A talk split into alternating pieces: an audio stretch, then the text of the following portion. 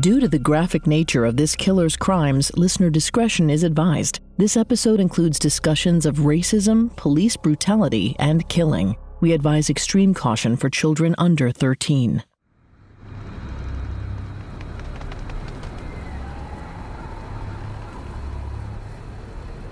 On February 3, 2013, Christopher Dorner killed a young couple in cold blood. Four days later, he fired at multiple police officers, wounding two and leaving one dead. Practically every law enforcement agency in Southern California was on his tail. It's possible this was exactly what Dorner wanted. He thought of himself as a hunter, luring the authorities to their graves. But he wasn't stupid. He knew he'd never win a direct confrontation against an entire police force. To continue his one man war in the LAPD, he had to be strategic. So, after taking Officer Michael Crain's life in Riverside, California, Dorner fled east to the resort town of Big Bear. There, he would lead police on one final chase. In the last episode, we followed the police as they turned Big Bear upside down, searching for the killer. Today, we'll rewind a bit to what Dorner did during that time, but we'll also cover some of the public's reactions during and after the hunt. Because while Dorner evaded the police, his crusade against the LAPD was fiercely debated in the court of public opinion. His rhetoric divided Southern California, making one of the biggest questions at the time Whose side were you on?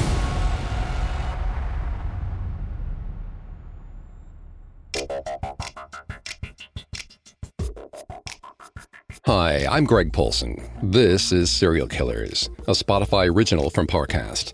Every episode, we dive into the minds and madness of serial killers. And today, we're returning to our special series about the most dangerous and heart pounding manhunts in history.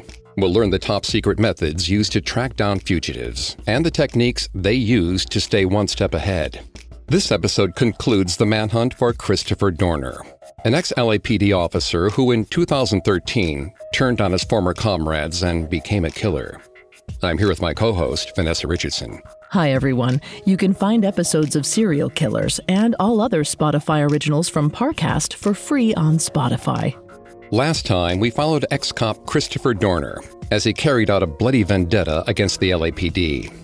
Years after the department fired him, Dorner murdered both civilians and cops in what he claimed was a quest to clear his name and expose police discrimination. This time, the manhunt draws to a close. Law enforcement finally traps Dorner and slowly closes in. But when it's all said and done, the public is left with more questions than answers. We've got all that and more coming up. Stay with us. This episode is brought to you by BetterHelp. Bottling everything up is never a good idea. It can have some terrible consequences. I mean, think about the subject matter we cover on our show. I wonder how much easier it would be if we normalized talking about negative feelings instead of lashing out when it all builds up. I recently had a session where I faced some things going on in my life I hadn't spoken to anyone about. And when I talked about it with my therapist, I realized how heavy it actually was. And I was able to see it in a different light, and it didn't feel as heavy anymore. When you need to talk, but you want a safe space for that conversation, I highly recommend BetterHelp. Even if you haven't experienced major trauma in your life, therapy is excellent for day to day positive coping skills and learning how to set boundaries. So if you want to give therapy a try, check out BetterHelp. It's entirely online, convenient, and flexible. It's also easy to get started. Just fill out a brief questionnaire to get matched with a licensed therapist. Get it off your chest with BetterHelp. Visit betterhelp.com slash serialkillers today to get 10% off your first month. That's betterhelp, H-E-L-P dot com slash serialkillers. Hear that? It's the sound of someone whacking the ground with a rake. Specifically, they're beating around the bush, which we've done enough of in this ad too, so let's get right to it. The new Moneymaker scratch off from the Ohio Lottery doesn't beat around the bush. Money Maker. Play the game and you could win money up to $2 million. With more than 88 million in prizes ranging from 50 to $500, Moneymaker cuts right to the cash. Lottery players are subject to Ohio laws and commission regulations. Play responsibly. There's a new class of blockbuster drugs. Drugs like Ozempic. They're changing bodies. And all of a sudden, just the weight starts falling off. Fortunes. It just got too expensive. They're just bank breakers. And industries. There was a lot of excitement, there was a lot of skepticism. The impact of these drugs from business to health is just beginning. From the journal, Trillion Dollar Shot. Find it in the journal feed wherever you get your podcasts.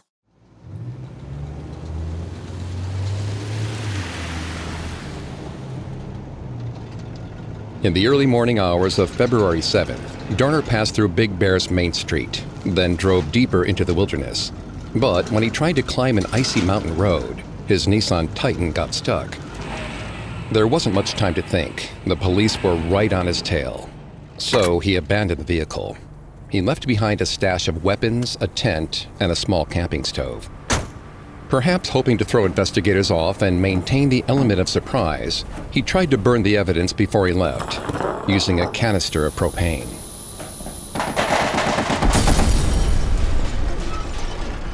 Now, saddled with a few guns and all the supplies he could carry, he faced a decision. He could try and make camp in the freezing woods, but without a tent and stove, it wouldn't be easy. And a fire was bound to draw the authorities' attention anyway. He might be able to steal another vehicle and escape, but he wasn't interested in turning his back and becoming a fugitive. He wasn't a criminal, he was a soldier. We covered this moment in our previous episode, but from the police's perspective. If you recall, the LAPD saw the abandoned car and asked themselves did the killer flee, or was he planning to make one final stand in Big Bear? Well, as Dorner saw it, his former employer had dragged his name through the mud, and he would make them pay by any means necessary until they admitted they were wrong. So, no, he wouldn't run forever. To get what he wanted, he would have to make the police come to him. After burning his car, Dorner hiked through the snow, staying low to avoid being seen. He looked carefully for a safe spot to hole up in. Eventually, he saw the Mountain Vista Resort in the distance, breaking through the trees. It was a modest 13 unit inn. Its quaint wooden exterior made it a warm, attractive resort for many tourists. But as a trained former naval officer, Dorner was likely more interested in the inn's strategic position. From the front, he had a wide view of the road and entrance points, while the rear of the inn was protected by the tree line. He crept up to the property, listening carefully for the sounds of tenants. Eventually, he came to Unit 203. He couldn't hear anyone inside, so he tried the door and found it unlocked. He peeked in and started securing the apartment room by room. Law enforcement calls this process clearing an area. It's a potentially deadly task since it can leave cops exposed from all sides. The safest response is to call for backup and use a method called push, where multiple officers enter a room and spread out within the space. So, no matter where the suspect hides, at least one officer is in a position to engage them. That way, blind spots are limited. But when a cop is on their own, they're taught to use a method called peek instead.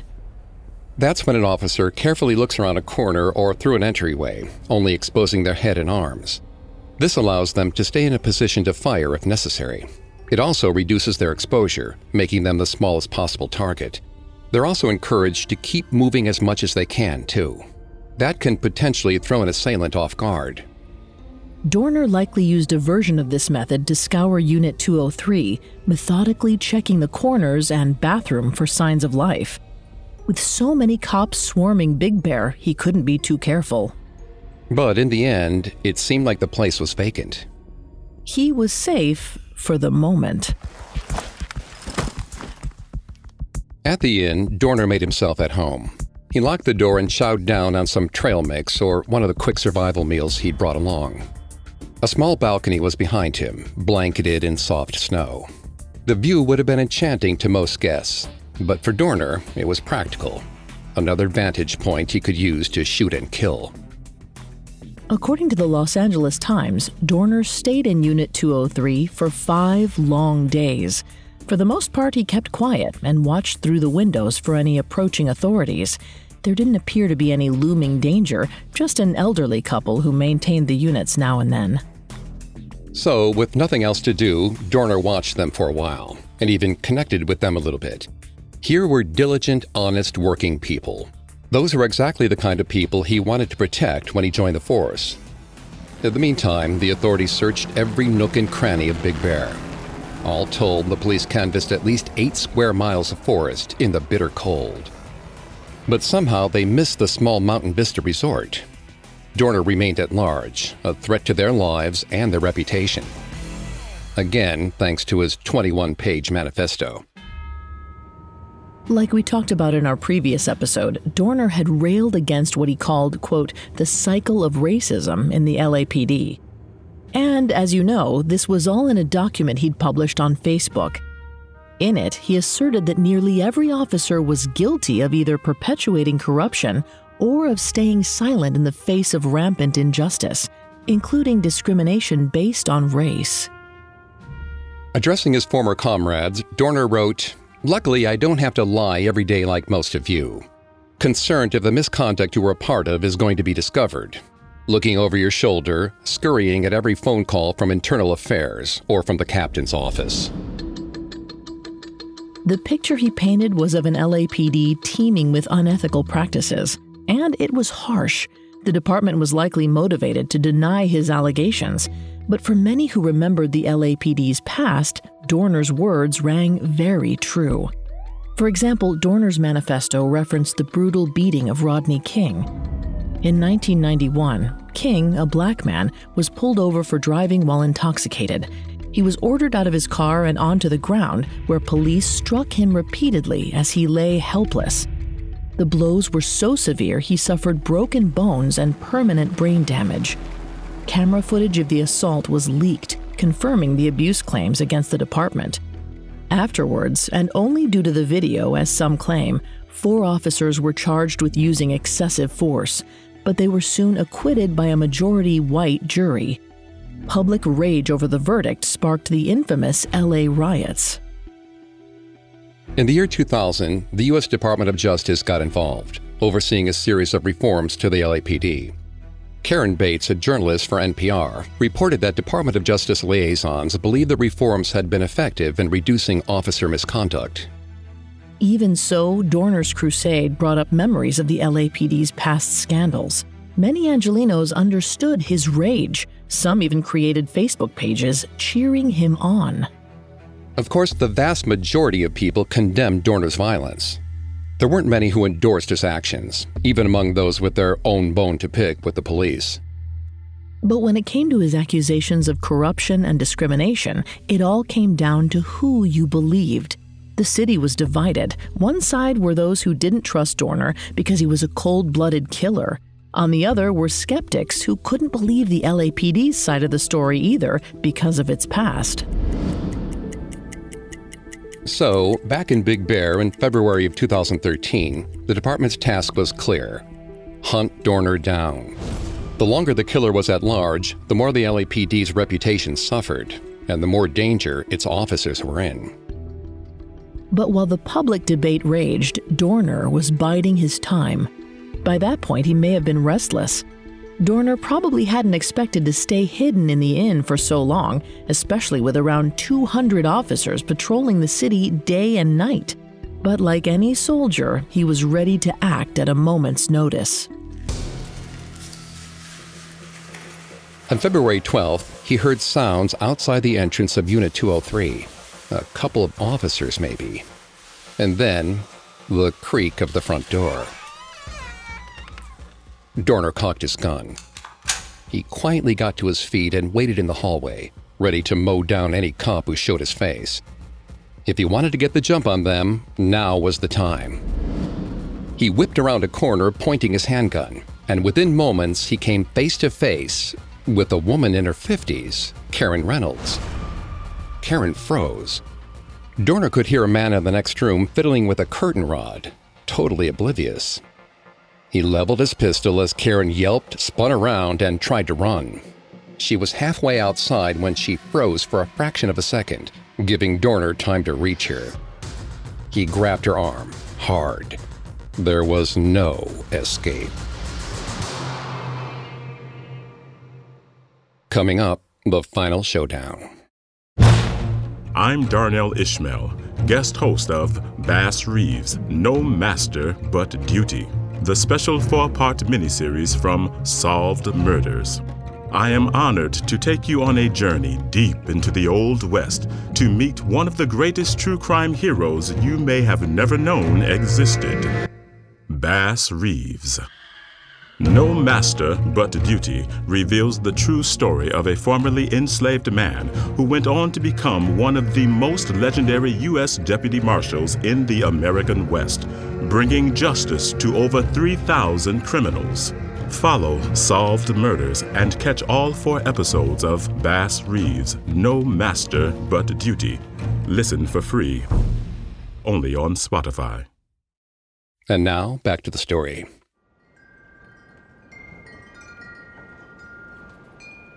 After fleeing to Big Bear, California, Christopher Dorner hid out in a vacant room at the Mountain Vista Resort. What follows is the perspective of owners Karen and Jimmy Reynolds, as told to and reported by the LA Times. On February 12, 2013, Karen and Jim came to Unit 203 for a little routine maintenance. For the past few years, the couple had managed the resort as something to do in their retirement. As they climbed the stairs that day, they had no idea they'd find a killer ex cop squatting in their place. As Dorner held them at gunpoint, Karen and Jim sat quietly, completely terrified. It was two retirees against the most wanted, trained killer in Southern California. Dorner was more talkative than they expected. He insisted he wasn't out to kill them. They had the wrong idea. He just wanted to clear his name. He told them about the yacht owner he held hostage a few days earlier and how he spared the man's life. Dorner insisted he didn't want to hurt Karen and Jim, but he needed their car, and that meant he had to tie them up.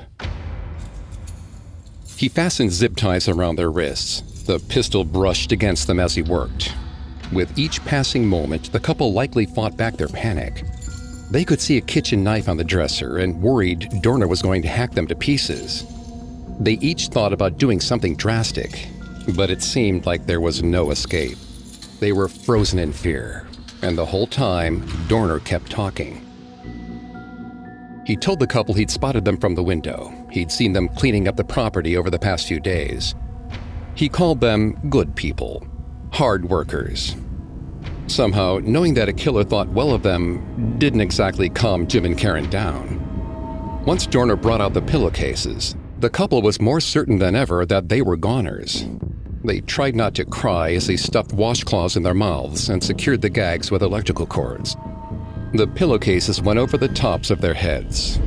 Lights out. He also took the keys to their purple Nissan Rogue and snagged Karen's cell phone from her pocket. His final order was to tell them to be quiet, just long enough for him to escape. In darkness, they waited until his footsteps faded down the stairs. After some time had passed, the couple tried to wriggle free. Still blinded by the pillowcase, Karen leaned down and felt for her husband's fingers.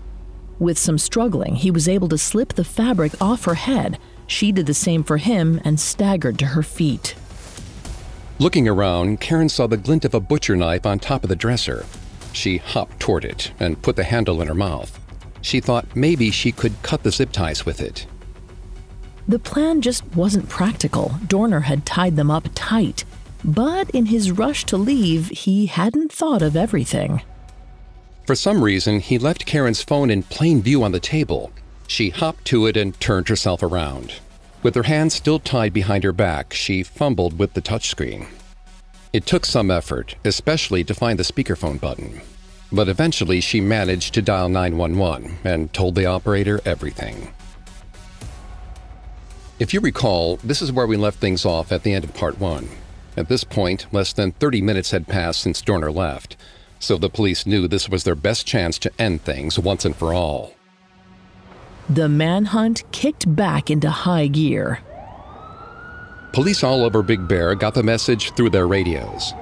Dorner was on the move in a purple Nissan. They figured he was trying to skip town. So officers dispersed, hoping to block all exits in the mountain community. On Highway 38, a couple of wildlife wardens pitched in to help some deputies lay down spike strips. They spread them across the narrow two lane highway and dropped the heavy equipment onto the icy road. Once it was all said and done, it would be an ideal choke point. Towering trees and uneven, rocky terrain lay on both sides of the road. Dorner wouldn't have an easy time avoiding the spikes, even if he saw them coming. But before they finished setting the strips up, one of the wardens caught sight of a couple of school buses down the road. Right behind them, there was a flash of purple Dorner's Nissan. He was tailgating the buses, trying to hide behind them. The wardens and officers scrambled back into their cars. Just then, Dorner slammed on the gas, swerving around the buses. The chase was on, and the suspect sped right past the authorities. Luckily, the police picked up his trail about a mile down the road. It was hard to miss. Dorner had slid on the ice and slammed into a snowdrift. Officers raced to the crash site, but the killer was nowhere to be found.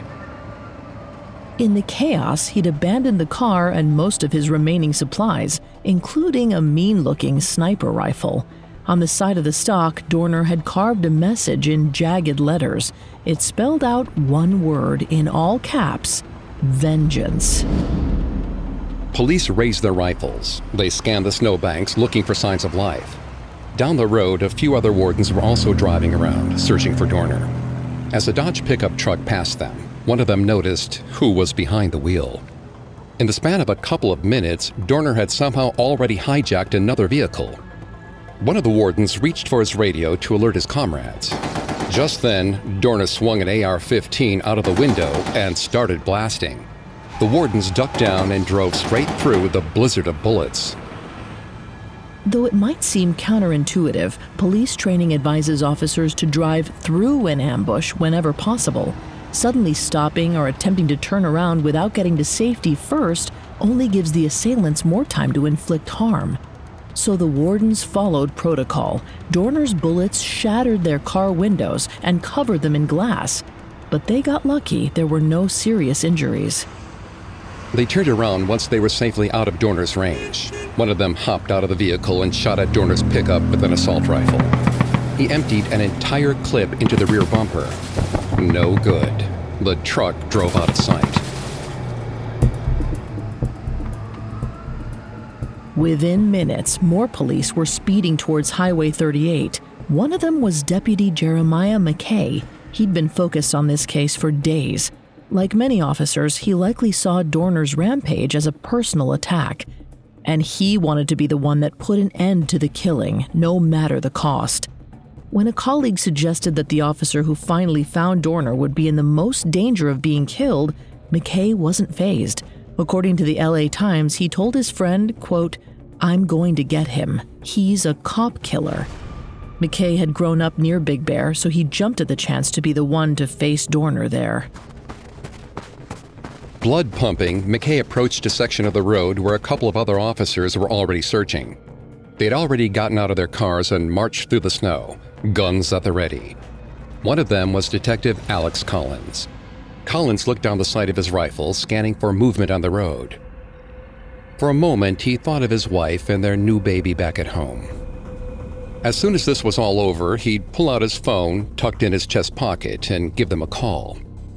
However, seconds later, he thought he saw something glint to the side. And then, impact. A bullet shot through his front teeth. His jaw shattered. It felt like he'd been uppercutted with a cinder block. He probably didn't have time to process the pain before his mouth went numb. A second shot hit him below the knee. He staggered as a third hit him square in the torso. His leg burned, his chest stung. More bullets narrowly whizzed by. Despite the pain, he gathered enough strength to roll behind a car. As he tried to catch his breath, his vision blurred. He knew he didn't have much time before he bled out. He thought of his wife again. He reached for his cell phone, but the screen was shattered. It had deflected one of Dorner's bullets, saving Collins's life. The goodbyes would have to wait. He wasn't gone yet.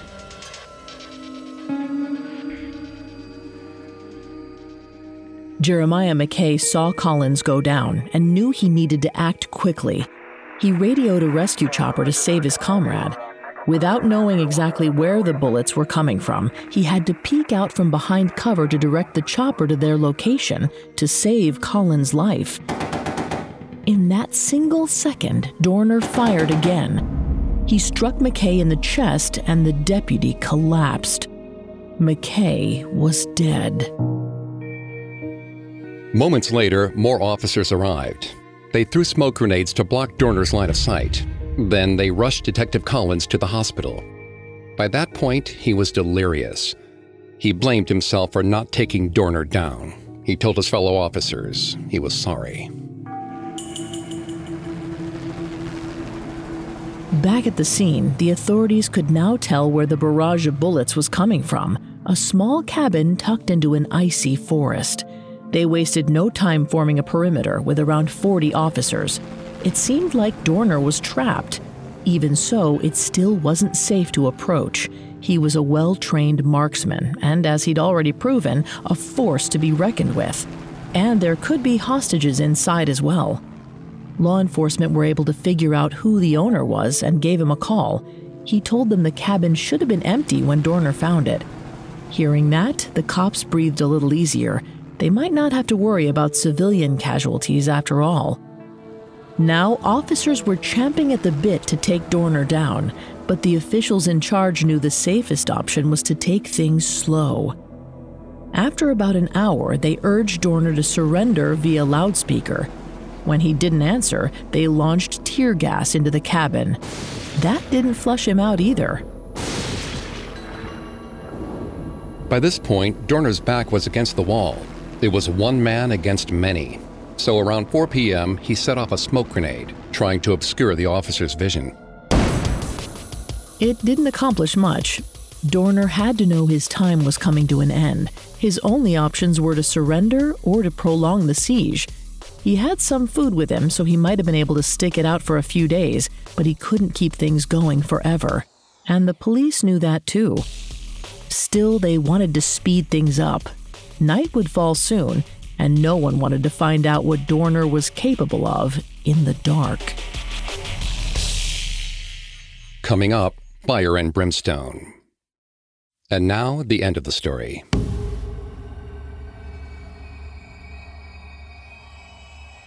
During his rampage, 33 year old Christopher Dorner killed two police officers and put two more in the hospital. He took three civilians hostage and killed two others. He was dangerous, he was trained, and according to his manifesto, he was willing to die for his vendetta. Now, after nearly 10 days, the police had him trapped in Big Bear, California, and they decided that taking the killer down sooner was better than later. They didn't have long before the sun set, and they weren't going to risk Dorner escaping through the forest in the dark. It was time for extreme measures. They'd already tried standard tear gas on the cabin. Now, officers prepared to fire CS gas. This compound is a type of tear gas. Exposure causes severe burning in the eyes and throat, leading to pain and uncontrollable coughing. Breathe in enough of it, and the chemical will spread to the lungs. It'll feel like suffocating. Inhale a little more, and respiratory failure is a possibility. But there's one more feature of CS gas it gives off intense heat and is highly flammable. So much so that the grenade like canisters are nicknamed burners and are known for suddenly starting fires. Journalists, criminal justice professors, and social media users alike have speculated that before they launched the gas, the cops knew a blaze would likely engulf the cabin.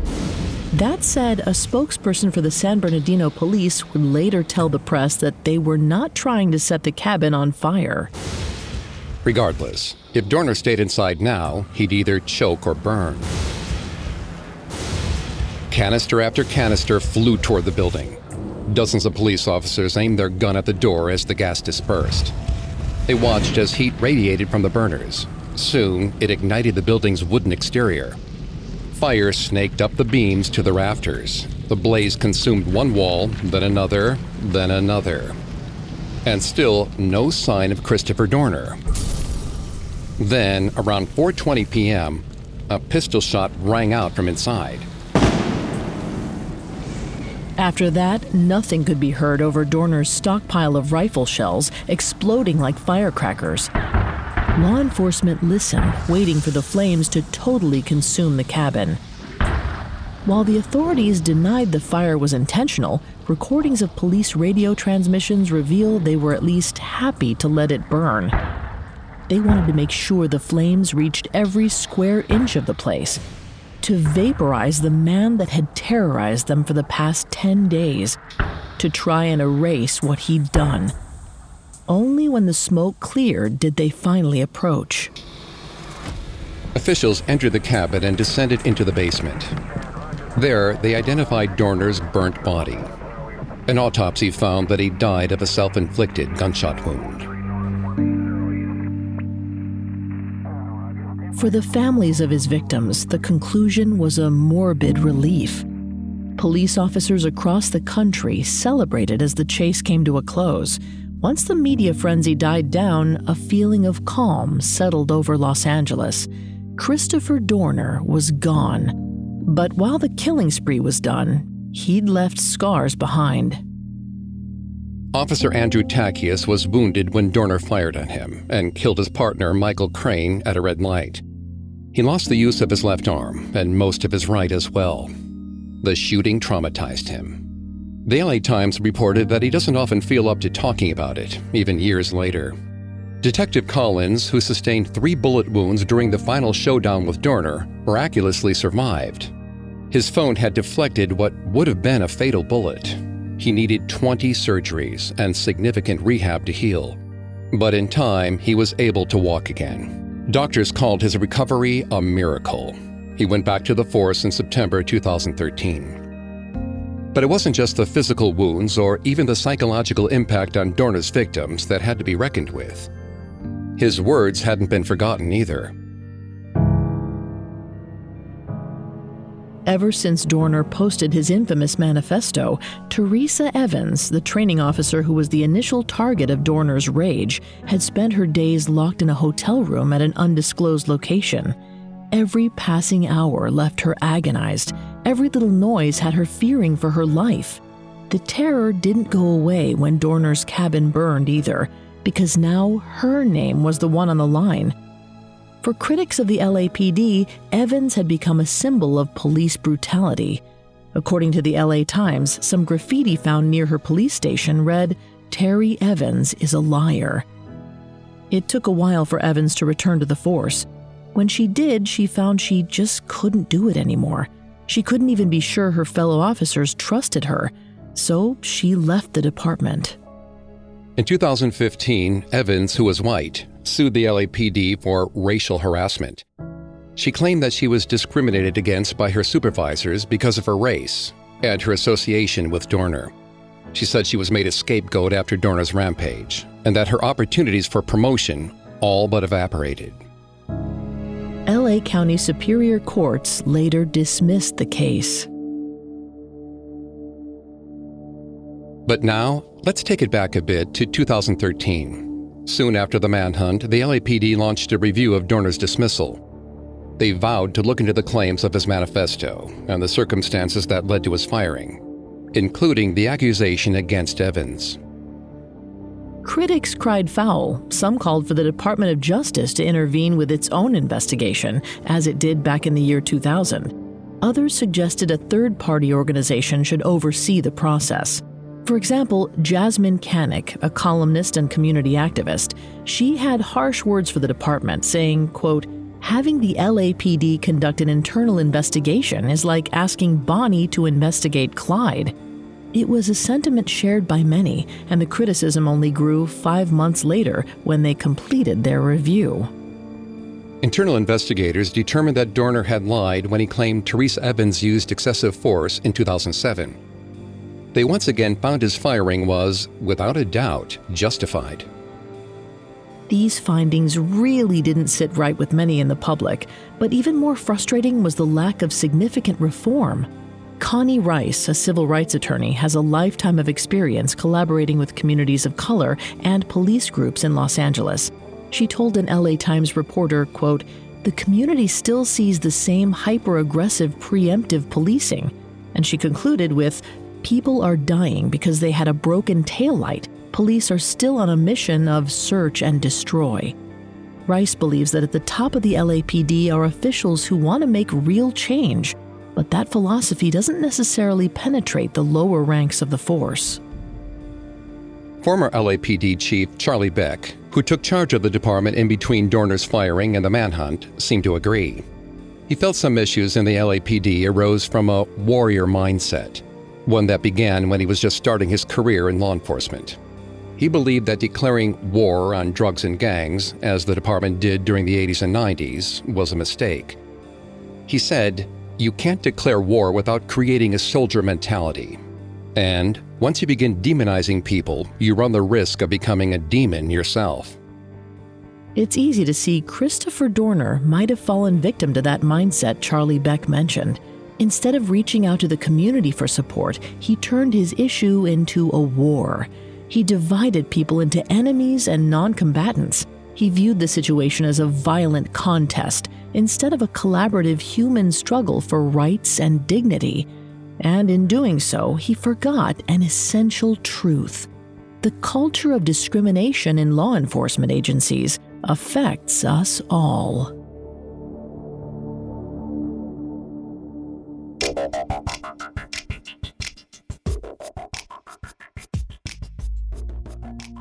Thanks again for tuning in to Serial Killers. We'll be back next time with a new episode.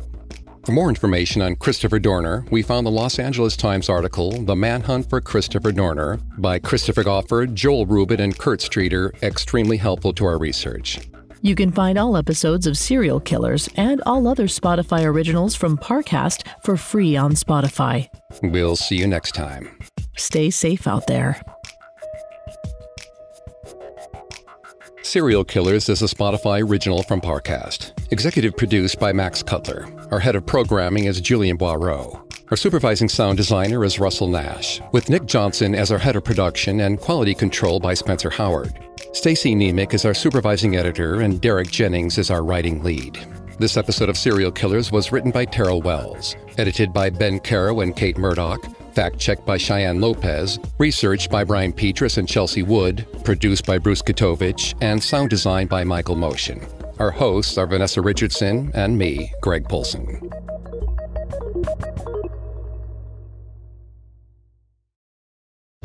I'm Darnell Ishmael. This February on Solved Murders, join me for a four part miniseries on the incredible life and career of Bass Reeves, one of the preeminent U.S. deputy marshals in the American West.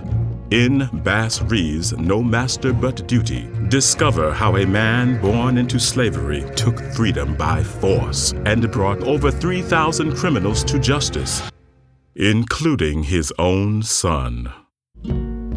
Follow Solved Murders and catch all four episodes of Bass Reeves' No Master But Duty. Listen for free, only on Spotify.